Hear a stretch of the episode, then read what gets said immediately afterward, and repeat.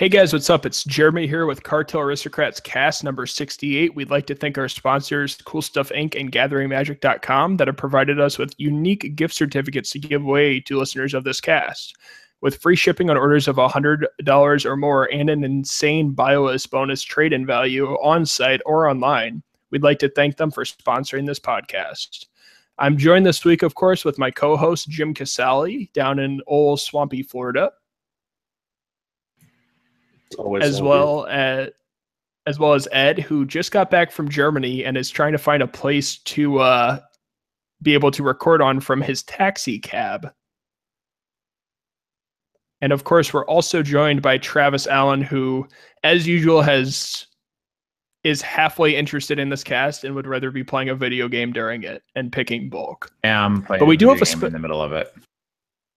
But we do have a special guest on this week. If you guys remember, we had Mike Linneman on uh, a while ago to talk about the art market, but we actually found a bigger fish to fry this week. We'd like to welcome Josh onto this podcast. Josh, if you want to give uh, the background of what you do related to magic art. Yes. Uh, hey, everybody. This is uh, Josh Krause. I run the original Magic Art store, um, and I have turned uh, my passion for magic art into uh, a business, and it's uh, it started in 2006 when I saw my first painting, fell in love, picked a bunch up, picked more up, and then eventually uh, created a really crappy website, made a little bit better website, and now I've grown into a lot of different uh, different aspects. And uh, while I don't do um, much with uh, magic cards, uh, art wise, I, I, try to keep pretty involved in the community and, and have seen it grown from uh, just one or two people talking about art into a, a full fledged collecting community. Okay, so when you say art is a business, what do you mean by that? Do you mean that you can make money on magic art? And if so, who are the people that are making money off art in this industry? I'd say that there are a few people that are making money off the magic art, but it's the, the community is pretty small. I would say like the number of active collectors uh, is probably somewhere around just in the couple hundreds uh, across the world. Uh, at least the ones that are you know active. Uh, if you look at the Facebook group, there's uh, around two thousand people that are that are involved in the uh, the Magic Art Facebook groups, but only a couple big fish. And I'm I'm, I would not say that I'm a big fish. I just uh, I swim a little bit uh, bit more than everybody else, and and work in a different level. There's there's a couple ways you can take it. Uh, there are a couple people out there uh, like um, Dan Chang with uh, Vintage Magic. He he started out buying a lot of uh, expensive pieces, and back in like 2000, you know nine 2010, he was buying up uh, pieces from Legends, Alpha, really really old stuff. He got some really impressive pieces for for not that much. But at the time, nobody else was really in the market, so you could pick up pieces. Like I picked up Sliver Queen for seven hundred dollars off eBay. Uh, the original painting for uh, Survival of the Fittest went for like fourteen hundred at the time, and so and I was picked up like the original painting for City of Traitors for like two hundred fifty dollars so it was it was just a different time back uh, back then. I passed up if I if I look at the paintings that I passed up back then, um, I, I, try not to think about it because there's just so much so many great pieces that I was like, ah, I don't want to spend you know four hundred dollars for these landscapes. Eh, it's not going to be. I, I knew they're going to be worth more. I just didn't have. You could pick up so many other things for two three hundred dollars, where now those pieces are two three thousand dollars. Eh, the market's grown to such a degree that uh, it's it's maturing very nicely. And so you're saying that you regret not picking up these quote unquote cheaper pieces. Are you saying that the returns on some of these pieces, if you're buying, if you bought them a couple years ago, are uh, surpassing some of the Magic single speculations, or as far as just being able to help facilitate a trade towards another greater piece of Magic artwork? Uh, there are a couple ways you can handle it. Uh, yes, uh, I'd say if you had started buying back when I got back in, which was uh, like I got in 2006, got out around 2008, and got back in around 2012, and things hadn't really changed that much. But 2012, you had a lot of different factors that you know, there were more people getting involved. Uh, I started my site and we started building a community. And once we had that that community, that that little kernel of a community built, it attracted more and more people. And you know, Magic players have been around for 20 years, and people that were playing back in the day now have jobs and can afford nice things. And so, yeah, you could pick up. Uh, I passed up a mountain painting for I could have gotten it for a hundred dollars, and it sold last time. It's changed hand a few a few times. I think the last time it sold is for like two thousand dollars, something like that. It was crazy. Um, and so, I, would say there's definitely a, a market out there, uh, but what I've noticed is that it's it's you know slowed down a little bit. I mean, it's I would say the, the growth of Magic uh, itself has gr- slowed down as well, and so you're seeing a little bit um, of a a dip in uh, in the Magic uh, art market. You used to be able to, I'd say about a year and a half ago, you could sell almost anything for eight hundred, twelve hundred dollars, no matter what. Uh, it, people are just more and more people are getting in, interested in the uh, community interested in the hobby, and people are just scrambling for pieces. And now you could still pick up pieces that you know back then were selling for uh, over a thousand, and you could probably pick them up for three, four, five hundred dollars, and they're not like screaming. Uh, you have a couple people out there uh, that are still picking up a lot of pieces, just trying to pick off the little uh, little nuggets that are out there, and then and offer them for more. But overall, it's it's such a small market and such a limited uh, ability to change hands. I mean, a person buys you're going to need four underground seas. You might need 20, depending on how many decks you want to play, but you're only going to want one painting, and there's only one painting available, and there's there's no substitution in there. If you want the original art from Mirari's Wake uh, by Donato, there's only one of them, and so it, it limits the ability to uh, for commerce to evolve, uh, and, and, it also makes it more desirable. So that's why you're seeing pieces that you know I'd say pieces have maybe doubled at least. The floor has risen from like 100, 200 to 400, 500 for just a random ma- magic painting, uh, but the ceiling has uh, drastically increased. You're you're seeing people buying. I think the um, Port by uh, for Mercadian Masques, that painting went up for auction, and someone we don't know exactly what the final price was was, but we know that there was an offer for sixty thousand that was uh, that didn't win. So it definitely um, the, the ceiling for recognizable art is is much higher, but it also means that you know you're all those little deals that were out there that I was finding and other people were finding in 2012, 2013 into 2014 and they're few and far between far, far behind. So uh, that's really interesting that you say that. So have artists now started to do more traditional painting because obviously the first person that has the piece of art is the artist themselves. So they're able to, you know, if they if they're doing a an original piece instead of a digital piece, you can sell that one for you know some amount more than you know obviously nothing, which is what you can sell a, a digital one for. Has that really changed how artists have been working in Magic? In some cases, yeah, uh, definitely. You've had some artists that I mean, digital's faster. Digital's more flexible. They're able to make changes on the fly. If they don't like something they did, they can just press the undo button to- button a couple times, and they'll be able to make all the adjustments that they want.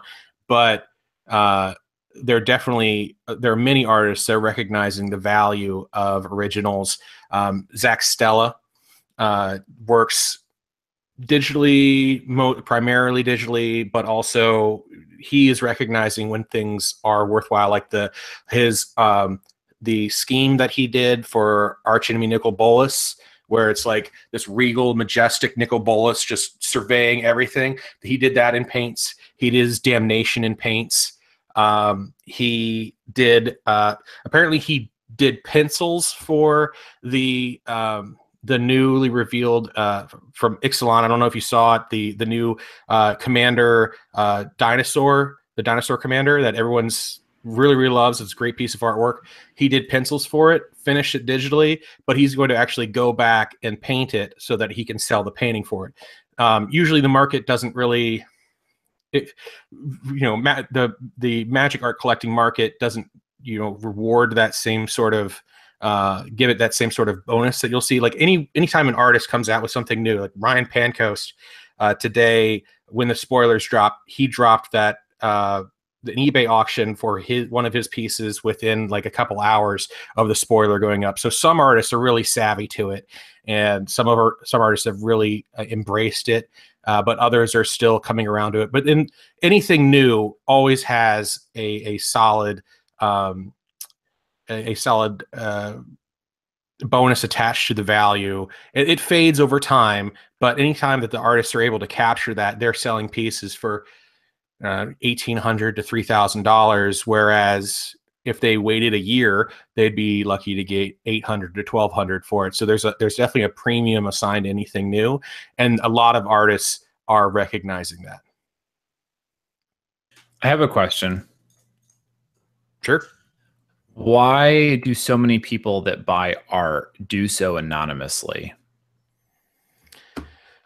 Well, uh, that's a good question. I, am usually I.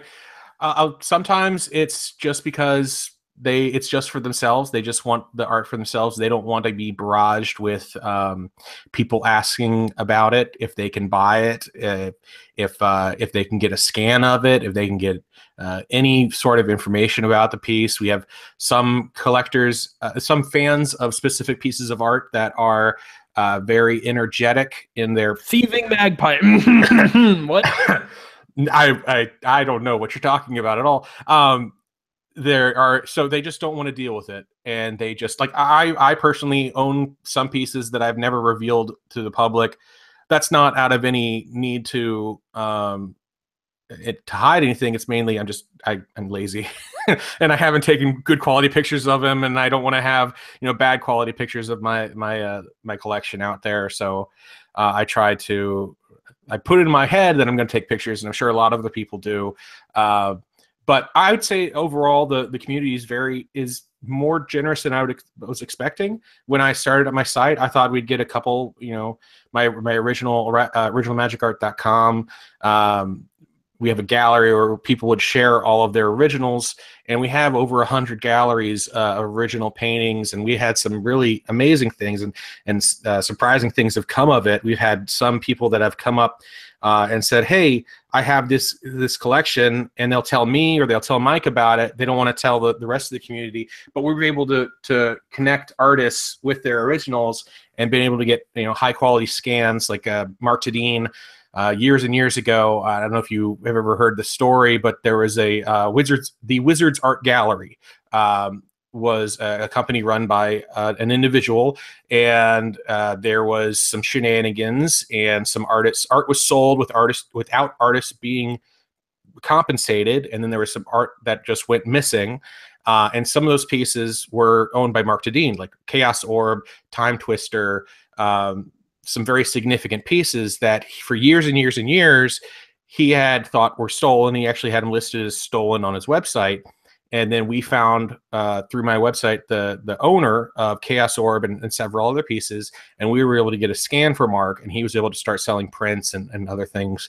Um, so we've had a lot of uh, community members come forward with their collections, and uh, and some they just don't want to bother with the hassle. Some uh, are lazy, like myself sometimes, and uh, others they they're they're already very generous with the, what they own. This sounds like something that is um, pretty difficult to approach if you don't have uh, a pretty pretty good capital backing behind you. Um, I mean, I'm sure that there are cheaper copies available. You know, some of the other you know lesser played commons, or you know, you can go the print direction. But all in all, it doesn't sound like anyone's doing this for uh, less than triple digits, essentially. Oh yeah, uh, even it used to be you could pick up uh, sketches for 20, 50 bucks. And now those are going for 100, 250. So the, the market itself has, has grown significantly. And I highly suggest if you've never looked into magic art, owning originals or even just prints, I, I highly suggest it. I mean, I run a business that is based on it, so of course I do. But uh, when if you are ever considering buying an original, don't don't concern yourself with value. Uh, concern yourself with what does the art mean to you? Like, does this piece of art that I'm considering buying mean anything to me? What connection do I have to it?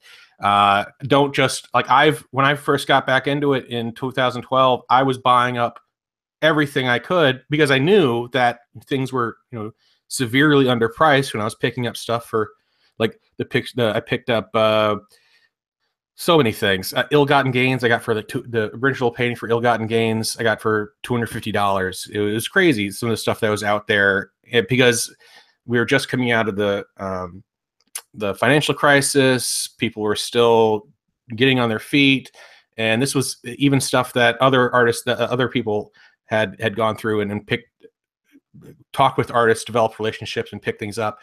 But uh, there's still, I, I can't say there's not opportunity out there. I mean, I'd say about a year ago, I did a barrage of contacting artists that I hadn't really gotten much contact with and uh, they weren't like the most well-known artists, but they they still had some some pieces. I got a bunch of portal artwork um, and some pieces from Future Sight for you know really reasonable prices. But all of the low-hanging fruit and mid-hanging fruit and a lot of the stuff on the top is already gone. But I won't say there's not fruit left on the tree. There definitely is. You just have to put more and more work into it to make it happen. Is this website your only job? Right now, yeah. Yeah, it, it's the website and then the projects that I'm building off of it. Um, the website started. I mean, I incorporated it into a business to uh, broker some art deals, and just to to have the additional protection of the the LLC. And then I launched a Kickstarter last year for uh, the classic art tokens. Just uh, an idea. Yeah, got them right um, here. See, there you go. Uh, and that that went off. That took off. Um, but that was you know that took a year from uh, idea to to you know actualization of it. And then we did another thing, and now I'm working on a, a lot of the things that I wanted to do. Like I'm working with artists now to make prints. A lot of artists sell prints. A lot of artists don't want to bother, and so I work with all the ones that don't want to bother to do it for them they get a cut. I get a cut. Uh, everybody that wants the art can get the art. Otherwise, they wouldn't be able to. So we try to make everybody happy. Uh, and then I'm working on new things. I got something coming out. I got a Kickstarter plan for October, January, May, and then a bunch of other ideas that are just kind of sitting around that I haven't. You know, it's just it's just a one man show uh, for most of it, and um, it's it's doing well. It's a it's a small business, and I wouldn't be able to do it without my wife supporting me, which is amazing of her. Uh, but it's it's fun, and I can't believe that I get to do some of the things I get to do, and it's awesome.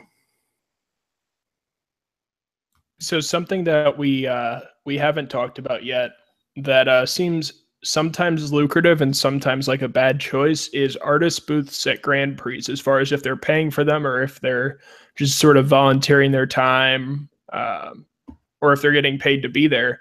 Um, it seems like a lot of artists have been switching to playmats and tokens lately.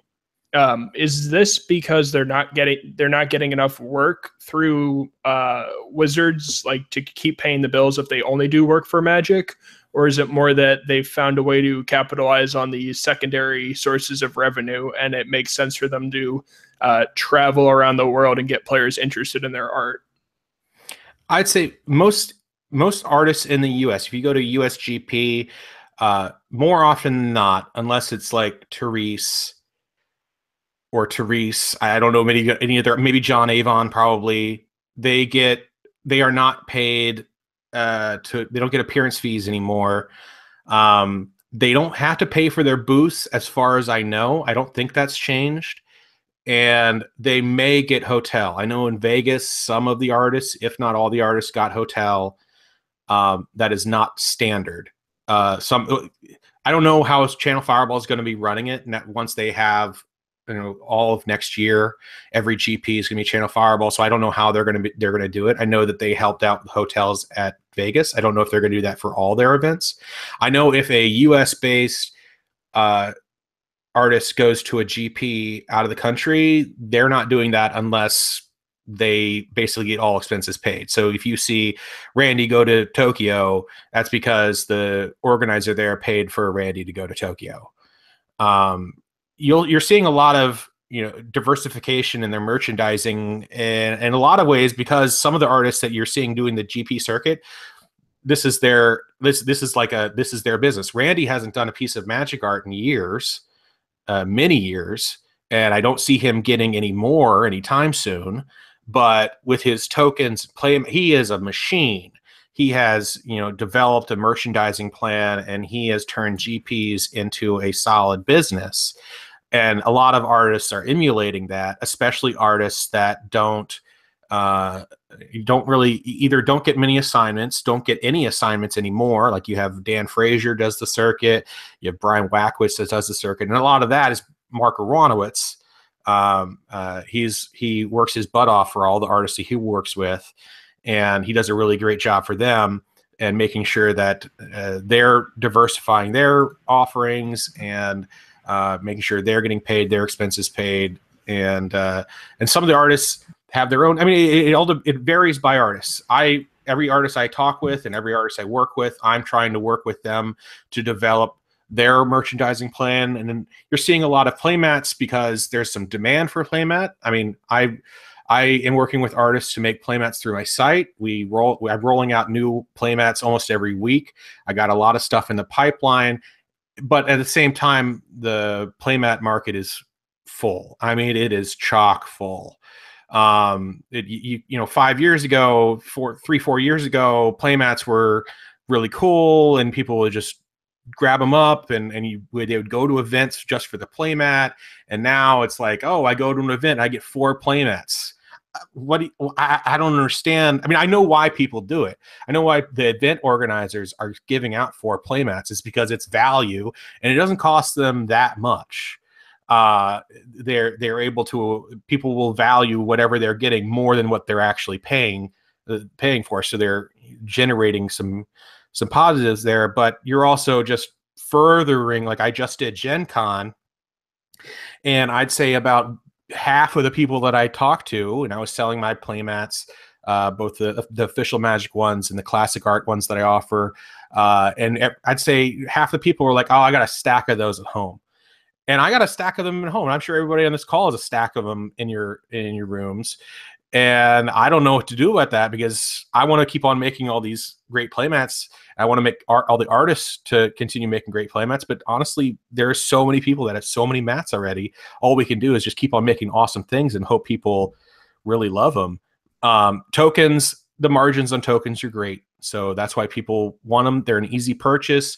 Uh, people will pick up five for five bucks or or whatever they're they're charging. You can get them uh, easy purchases, and the the investment in them is really not that much, especially if, if you've already done the art and you can do all the design work yourself. There are a couple companies that you can go through where you're paying you know 8 12 cents a token without crazy minimums and so you're selling yours for a dollar or two you're you're making enough money uh, and that's why you're seeing a lot of tokens and, and you're going to see a lot more stuff as people start looking into different avenues to, to continue to offer new things using the artwork that they've already made or that they're currently working on.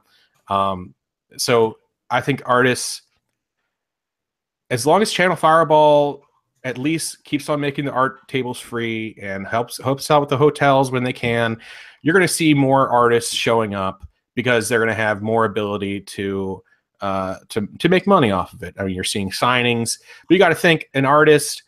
Anytime that they're an event that is three or four days that they're not painting and they're not making art for Magic and or, or whatever other game uh, properties they're working on or their own properties, and that's what a thousand dollars in hotel, five hundred dollars in uh,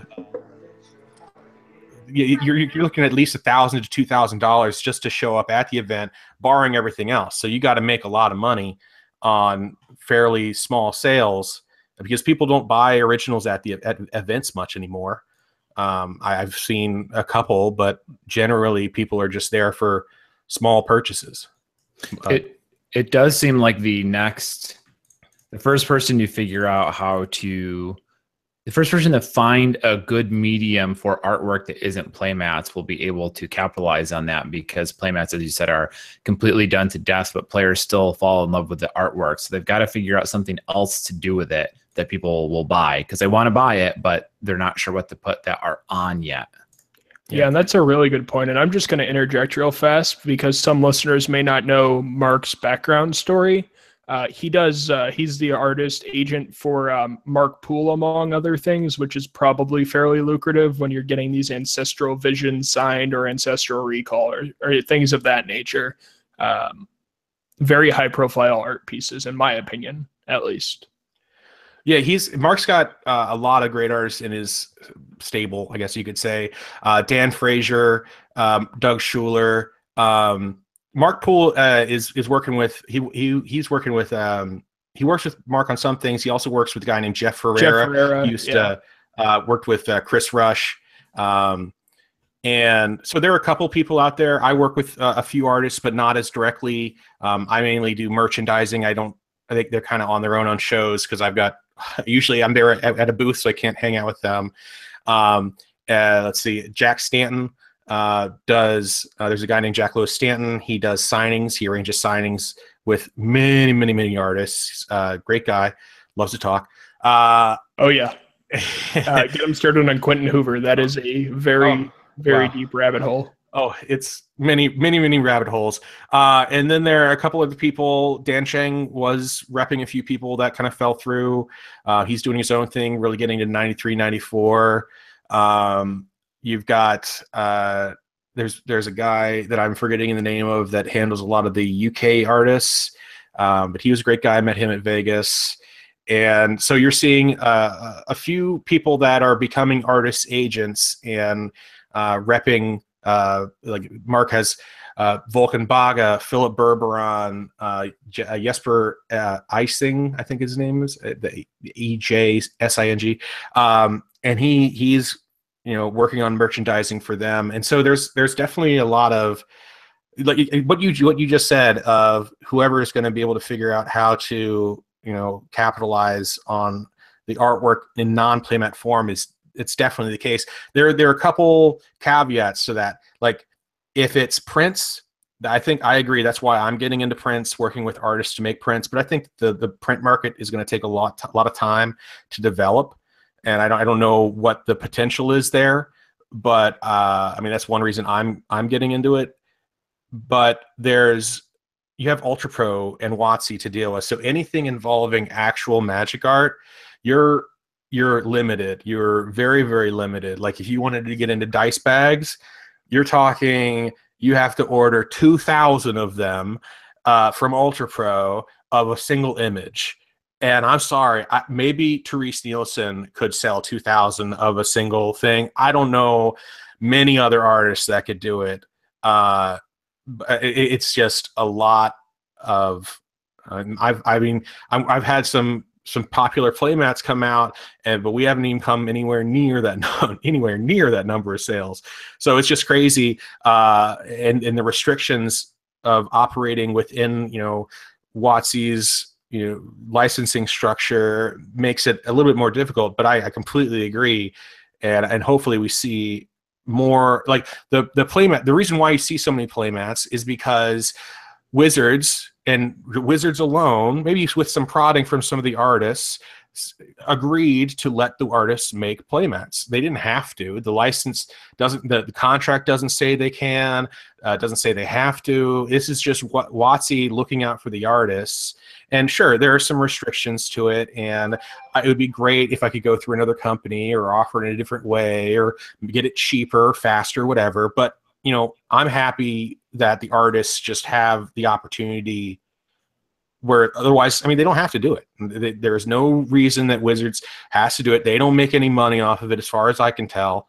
And it's all ultra pro and the artists working together and WotC just helping the artists out. So hopefully they expand that and we can do other things. But i don't know you'd have to identify what that is. And i can't see anything else in the market that people like uh, yeah, I can't I can't really think of anything else that would be in the market that would be like people would really really really go for just that. I, mean, I have, I have a couple ideas, but we'll we'll keep those for secret for now. Can Um, you not do T-shirts? uh, no, you can't do T-shirts. Just like the stipulation at Grand Prix that you can't sell like Pokemon stuff. It can't be displayed at Grand Prix. It can only be Magic or Magic accessories. Those are the only things allowed on a Grand Prix floor. And so, like you, they're they're the, the guy that runs Legion Supplies runs the MTG Pro Tour Shop or Pro Shop, and anything that you want to produce with Wizards IP, Wizards is going to have to get approval of. Every playmat that we make, Wizards gets approval of. So, could it happen with T-shirts? Possibly, but any design you make is going to have to go through Wizards for approval. Like why that's why I, Facebook just drives me crazy with all these ads that you see, especially during Christmas time, of people just throwing up their these these fly by night T-shirt shops that are just fl- throwing up magic with all the logos and the trademark symbols and all this other stuff. And I'm just like, this is insane. I wish I was this. i wish I just didn't care enough, and I didn't fear uh, WotC legal enough to just be like do whatever I want because people are just doing whatever they want. So it, it, it there's some restrictions when you especially if you're an artist because if you're an artist and you're a working artist that works for wizards you do not want to come anywhere near getting in trouble with them because that means no more working with wizards and the wizards is one of the most lucrative jobs for a freelance artist uh, the, the the best way to get you basically you can use wizards as a stepping stone to build your own thing but it's a very important stepping stone and they're they're, they're, they're there's a reason why people you know work towards becoming a magic artist Well, thank you for illuminating us on all this art stuff. I'm sure our listeners are enjoying it based off what the live chat is saying.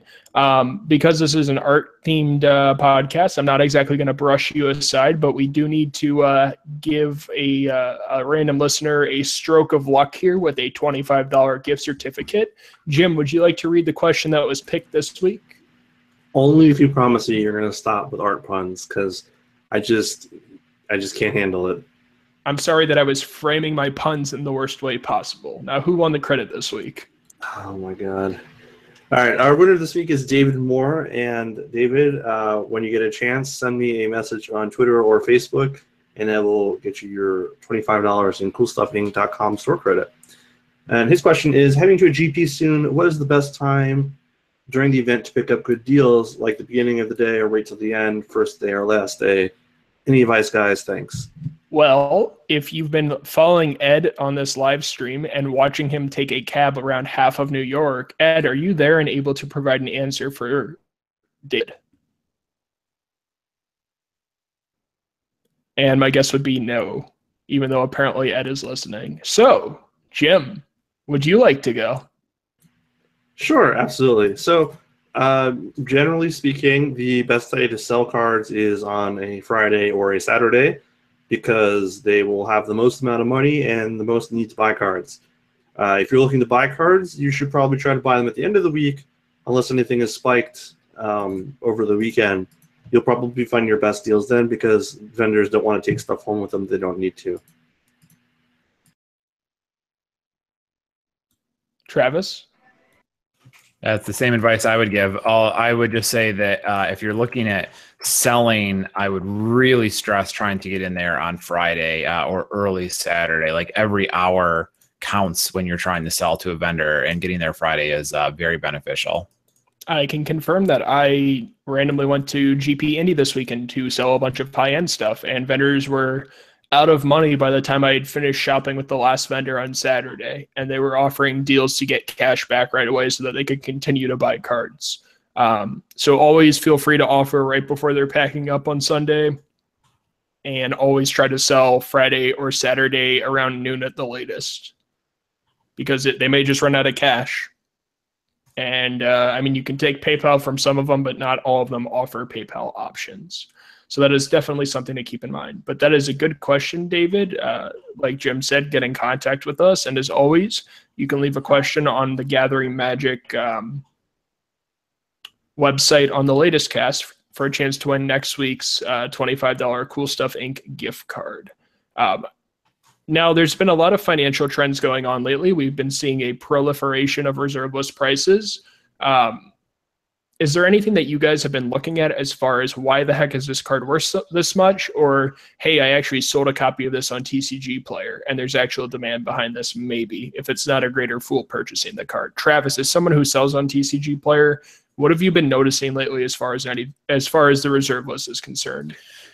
Um, well, I don't have a ton of reserve list cards on my inventory. Uh, it's not something that I really get involved with too much. Um, I know I've talked about that before. It's, I've kind of stayed away from it. It makes me a little nervous, even though I know that some people have been doing well with it. Uh, so I don't have a lot of additional insight into what's been selling on that front. I've had a couple things like some Tetsuo Umezawas that I've had for a million years finally got picked up recently. What I have been set, seeing it sell through a ton of is uh, like Bloodline Keepers. So Vampires is really popular. Um, uh, sigil tracers. So all of these cards that are related to the Commander 2017 uh, release are really selling through very rapidly. Um, and I don't know how you're probably gonna be able to co- ride that wave for probably another month or two um, before I expect it to die down a little bit.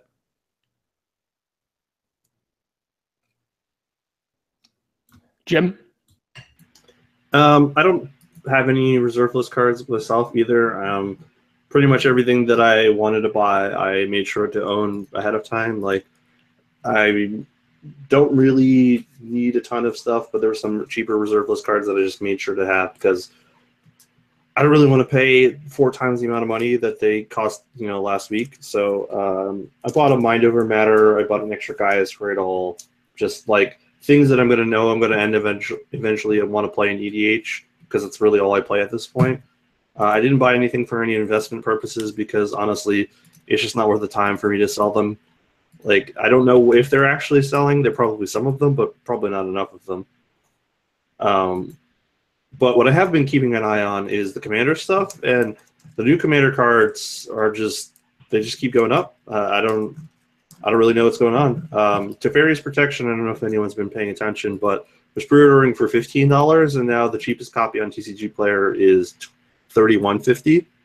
So I don't know what happened like yesterday or today, but they just don't exist anymore for less than the cost of the deck, basically. So if you see any of the vampire um, commander decks available at like a Walmart or whatever for MSRP, that's the Vampiric Bloodlust deck. They are now also selling for fifty dollars on TCG Player, or they're listed for fifty dollars as well as the Dragon deck. So I think that the amount of product that stores ordered was too conservative, much like the last Commander set.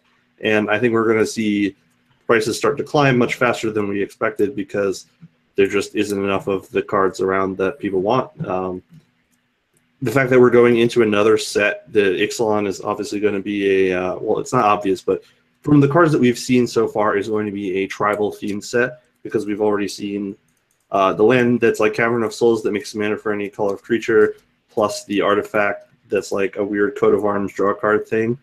Um, a Merfolk Lord that's also a commander. Yeah, there's just like there's just like a lot of weird things. Like the the dinosaur guy is like very obviously made for commander. It's a very strong legendary creature that cares about dinosaur tribal stuff.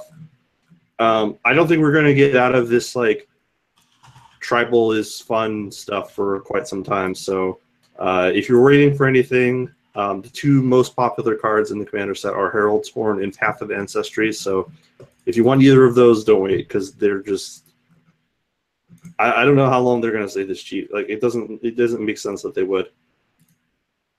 Yeah, that's a good point. So if you see a vampire deck, I would recommend sinking your fangs into that one and picking it up. Anecdotally, we sold out of all commander decks as like maybe a couple hours after we opened on Friday, and we ordered as many as we could, and we sold a hundred and something commander decks. So, but like we have a huge commander demand. That's like our shop. Uh, we're going to try to go over to Ed in a subway Mm-hmm. station. I highly doubt he's going to be able to respond. But Ed, is there anything you want to talk about about Commander or Old School? Uh, I'm gonna try and kill everything with one stone, so I can eat before my train comes. Um, what did we talk about before this? I had a point I was gonna make. Uh, for GPs, one of the things that you can actually do, um, if it's slow, like especially during day one between rounds, like like rounds like two, three, four. Um, if the vendors are slow and you want to sit down with them, usually if the GP is pretty bad, they'll be desperate to make a deal, so they will probably overpay you on things um, that they otherwise might not. Because if we're just sitting around doing nothing, we're making no money. Whereas if we have to overpay, we're just making less money as opposed to making nothing. Um, so that's something to consider. Especially that's one way to kind of avoid the hustle and bustle that comes out of like all the everyone trying to rush in on Friday to sell all at once. Um, regarding the commander stuff, apparently I've been told that WotC is already out of stock. You can no longer order uh, Commander 2017 direct through WotC. Uh, some of the distributors still have it available, but it's being heavily allocated due to how much demand there is, and it just doesn't seem like they have quite enough to print. Uh, so we'll see if there will be like another wave coming out at some point. But as it is, it's it's definitely like buy it now, otherwise you're you're going to regret it. Especially if you want like the full set of five. There's probably no better time to buy it than right now. Um, as for reserve list stuff, uh, I, I think the initial like cards are selling super well. I think that's gonna die down pretty fast.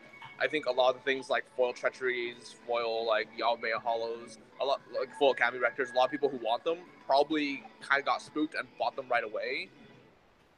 And those are people that actually like must have them and can probably throw around the kind of money but I think we're actually going to spend the money in the coming months. It's probably going to slow down quite a bit, and I imagine that as slowly more and more kind of get on the market, the price will just like slowly creep downwards because uh, like realistically, anyone who does want them like probably already has them and doesn't care about the money, so they probably already bought it. So as for like some of the older stuff like Legends, I have kind of mixed feelings about that. Like yes, they're in short supply, but I'm not really sure. Like again, a lot of this stuff like who's actually buying it and like sure like most of us like we've like mentioned like it's not really worth our time or i guess travis has some copies incidentally but the majority of the people who are trying to make money off of it i imagine it's incidentally as well as opposed to people who have a ton of copies or who did a buy on are actually able to profit by a substantial amount Thank you for your live report in from the subway, Ed. Your feedback was off the rails, and I'm hoping we can train you to have that good of audio quality when you're at home. Um, anecdotally, you're gonna give me an aneurysm if you keep this up. anecdotally, um, someone was at the GP and he went to every single vendor and bought like one of every reserve list card and a lot of graded stuff for his collection because he's trying to collect like a graded set of international edition, a graded set of collector's edition, a graded set of antiquities, blah blah blah. Then he was also picking up like all the near mint copies of reserve list cards on the floor because he just wanted to collect them. So it was pretty crazy to see him trade. Like uh, one of the things I saw was he traded twelve thousand dollars of Mirrodin era foils in for like all this near mint, like the Abyss and Moat and Juzam Djinns. But those guys are few and far between. It's just more about a lot of these cards don't have many copies on the market. So even one copy leaving TCG player uh, sends an insane spike that people think is moving higher than it actually is on places like uh, MTG stocks or TCG player. So that's something to keep in mind. As usual, as Ed picks up his food, we're going to move into pick of the week. This is where we all pick cards and we hopefully either save you money or just things to keep an eye on. And as always, Ed, we're going to start with you. What is your pick of the week? Um, Noodles. um, to make me choke my food. Um, I'm going to continue my shred of masterpieces. Um, Through the Breach and Blood Moons are both. Um, get Buffalo Wing, please? Um, Through the Breach and Blood Moons are both cards that they see a lot of competitive play. I think they're pretty underpriced. Through Breach has done nothing but creep downwards since it's been printed, and it's a weird equilibrium state where Through the Breach from Kamigawa is almost the same price as Through the Breach from the Masterpiece series. And at that point, like I'm just expecting some sort of price correction. Um, it does see like it does see like some some sideboard play legacy in the sneak and show decks, even though that deck's kind of dead. Um, it's kind of a modern deck, even though it's kind of fallen out of favor. Like the, like these are reasons that the Breach can get more expensive, and we've seen like when it's when it's popular and expensive, it gets pretty expensive. So I usually expect Through Breach to be an eighty dollar card. Blood Moon is kind of in the same boat. Uh, there's no foil version of the dark art, and uh, I think the Blood Moon uh, invocation, the art's like super sweet. Um, it's pretty obvious that it's sort of like very expensive in Japan. Um, so I totally expect like some sort of price correction to happen at some point, um, mainly because of like it's it's the only it's the only way to get foil in a different art than because eighth and ninth edition and modern masters they all have the same art. So if you want something different, like people will look to the Invocation Blood Moon, and I wouldn't be surprised to see that card be like at least one hundred and twenty dollars, based on Okay. just how little Hour Devastation was open. Thank you for your pick, Ed. That was possibly the best one you've had yet. Uh, Jim, what is your one for pick of the week? I've been harping on commander cards, so I'm just gonna stay on my path. Um, well, I guess I guess I could take a step back. If you have, if you're watching this live, you still might be able to buy this. But Carnage Tyrant uh, was pre-ordering very briefly for five dollars. It's now eight dollars. If you play Standard, you probably just want to own these guys. Um, it's big, it's beefy, it's hard to kill. It's I don't know. It, it's just got everything. It dodges the most popular sweeper. This could easily be like one of those cards like Verdurous Gearhulk, where it's like a four dollar card, then a twenty dollar card, then a six dollar card, then a forty dollar card, and since Which spoilers have just started. Uh, Carnage Tyrant is a four green green seven six can't be countered trample hexproof. It's just a pile of stats for six mana, and it's just really hard to kill and really hard to block. So um, it's a kind of card that would be very good in standard, especially since we may not get a, a new sweeper from the set. Um, but if you don't want to buy new cards or you don't want to speculate on stuff that or that price is not available anymore, I don't really know, or you just don't play standard. Uh, I'm I'm big on Herald's Horn. Uh, this card's a lot better than I thought it was. It's like I said, it's a lot like Urza's uh, Incubator that also draws you cards some of the time. Um, these have gone up about a dollar since release, and I don't see that stopping. Uh, they're only in two of the decks, and one of them is quite popular and wa- really wants to keep it in there. So um, it's available, I think, in the Dragon deck and the Cat deck, if I'm remembering correctly. Uh, and the Dragon deck for sure is not taking it out, so you're just not going to get see extra copies of these. Whatever stores have busted at this point is probably all that's going to exist. Good point. And uh, Josh, what is your art pick of the week that will make us a lot of Monet? Well, if you were interested in art and you wanted to good good get get, a, get in at a, a good place, it's going to be sketches. Um, there's there's still a lot of Did you say sketches or sketchy? yeah, sketches and color studies. It, basically, the unfinished pieces. They're just as unique as the paintings, uh, but most of the value on, on paintings has been, you know, discovered. Uh, you come with a painting, people are going to know what, what it runs. Artists know what they run, but sketches, you're going to run into a lot more opportunity. So if you're going to put the work in and reach out to artists to find out if they have any originals, definitely ask about their sketches or their color studies or any of their preliminary work. You might be able to pick up, you might be able to still pick up some for 50 to, to $100 that, uh, I mean, when I was at Gen Con, I picked up three for, uh, of new pieces for $50, $50, and $60. So there's still opportunity out there. And uh, while again, I reiterate, buy what means a lot to you, focus on that first. But if you are interested in getting into the art market and you are looking for a, a good opportunity to get a, a good value, something to hang on the wall that is just as, as unique as an original painting, look at the original pencils, look at the color studies. They're going to be uh, sometimes they're going to be tighter. Uh, they're going to be very, very tight, and usually artists are going to be charging more for that. But uh, you're going to also see some opportunities of just nice, solid pencil sketches under hundred dollars uh, that are generally going to be a good value. I think that the uh, the art market is going to continue to grow. Uh, it's going to ebb and flow, but over time, as more and more people get into it, see the value there, um, getting in now with sketches or color studies is great opportunity to you know get your foot in the door um, while you're saving up for that you know ten thousand dollar painting that you want. I mean, could buy what uh, Terese Nielsen wears when she walks around her house, which is Skechers. Travis, what's your pick of the week? Uh, well, you know, I've talked a lot about EDH in the last weeks. Um, everyone knows I'm a big fan of masterpieces, uh, but I don't love reserve list cards. But this week, I thought I would go a little differently, try and look where no one else is looking right now. Um, so I turned my attention to modern this week, um, and I was digging through some of the MTGO results just to see what jumped out at me. And I found that foil Eldritch Evolution is, I believe, like four dollars now um, right in that range. That's a card that was pre-ordering for like twenty dollars for non-foils at first. It's the three mana sack a creature tutor for a creature that costs two more. This is only going to get more useful the more creatures that we see printed. Um, it's in every format, right? So it's like I don't mean it's heavily played, but I mean you've got it legal in Legacy, you've got it legal in Modern.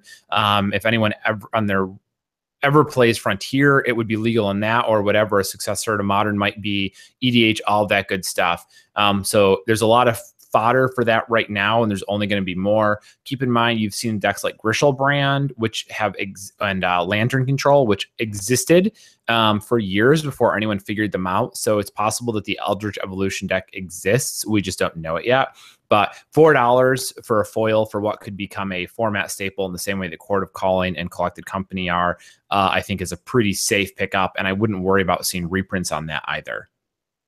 It's a pretty good one. My pick of the week is Basilisk Collar. It hit its low a couple of weeks ago, specifically the Modern Masters 2017 printing. This is a card that we can't keep in stock online or in or in any of the shops. Uh, a lot of players like this for their commanders, and it has some synergies with a couple fun cards out there like Walking Ballista. It's also seen play in the worst format ever. Uh, I believe Eldrazi Tron plays uh, like a couple copies occasionally. So that's something I would be looking to trade into or pick up for pretty cheap. I believe TCG mids around 350, and I see this hitting five by the end of the year. Um, so yeah, that's the cast. Thanks for listening, guys. Where can people find you all uh, if they want to get in contact with any of you? Uh, Edwin13 on Twitter. Uh, after seven weeks of traveling, I will not be any. I will not be in DC this weekend. I'll probably be in HasCon next weekend, and I'm going on a good old fashioned vacation the weekend after that. Ed, as always, continues to be a monster. You can follow his travels at pretty much any airplane in the world. Jim, where can people find you?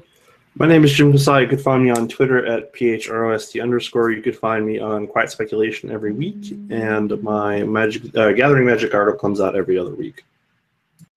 Josh, where can people find your tokens and articles and all that fun stuff? Uh, so I run the Original Magic Art store. It's originalmagicart.store. Uh, and that's where I post all my articles. I run the reprint Rumbles and Art in Focus series you might see on Reddit from time to time. Um, we sell classic art tokens. We sell uh, official Magic playmats can't get anywhere else, and we're getting into prints as well. We also have a limited number of original uh, paintings and sketches available on the site. Uh, I have a Kickstarter coming out on October 10th for uh, a brand new line of uh, custom coins. Uh, they're going to be counters um, that we are, you know, it's nothing. It doesn't exist in the market yet, so we're trying it out. Uh, we posted it on Reddit not too long ago, and it did very well. People are very excited about it. So that's coming out. And then we got projects in January and May. Uh, you can find me on Twitter at Original MTG Art, uh, Facebook under Joshua Krause. I'm on the um, MTG Art Market uh, Facebook group all the time. I'm also on Reddit uh, every once in a while. And uh, reach out to me if you have any questions about magic art, and always just check out the store, see what we got. I think Travis is on a phone call, so I'm going to answer for him. My name is Travis Allen. I'm always in a bad mood. You can find me on Twitter at Wizard Bumpin. I co-host the inferior podcast, uh, Fast Finance, and you my articles of Watchtower go up on mtgprice.com every week, so you should check those out. Um, I'm Jeremy. You can find me on Twitter at Missouri MTG. Uh, we have a countering cancer legacy tournament that only has four seats left before we hit the fire code maximum. Uh, we're going to raise like $3,000 for a locals cancer treatments this weekend. Uh, so if you're in the area, all single sales profits go to this guy. All entry fee profits go to this guy. So if you want to stop by and make a difference, uh, you can find me this weekend at the Great Valhalla's Gate in mid Missouri, uh, right next to the University of Missouri. Uh, if you just drive down Highway Farty Far past the washing machine place, it'll be right there. But yeah, we really appreciate you guys uh, listening to this cast. Josh, thanks for coming on and providing that awesome art knowledge that a very few people know about or how lucrative it is. And as always, we'll see you guys next Monday. That's it. You can follow us on Twitter at cartel underscore finance. You can follow us on Facebook at cartel aristocrats. And of course, you can catch our podcast on SoundCloud, iTunes, YouTube, and gatheringmagic.com. That's it for this week, guys. Have a good one, and we'll see you next week. Bye.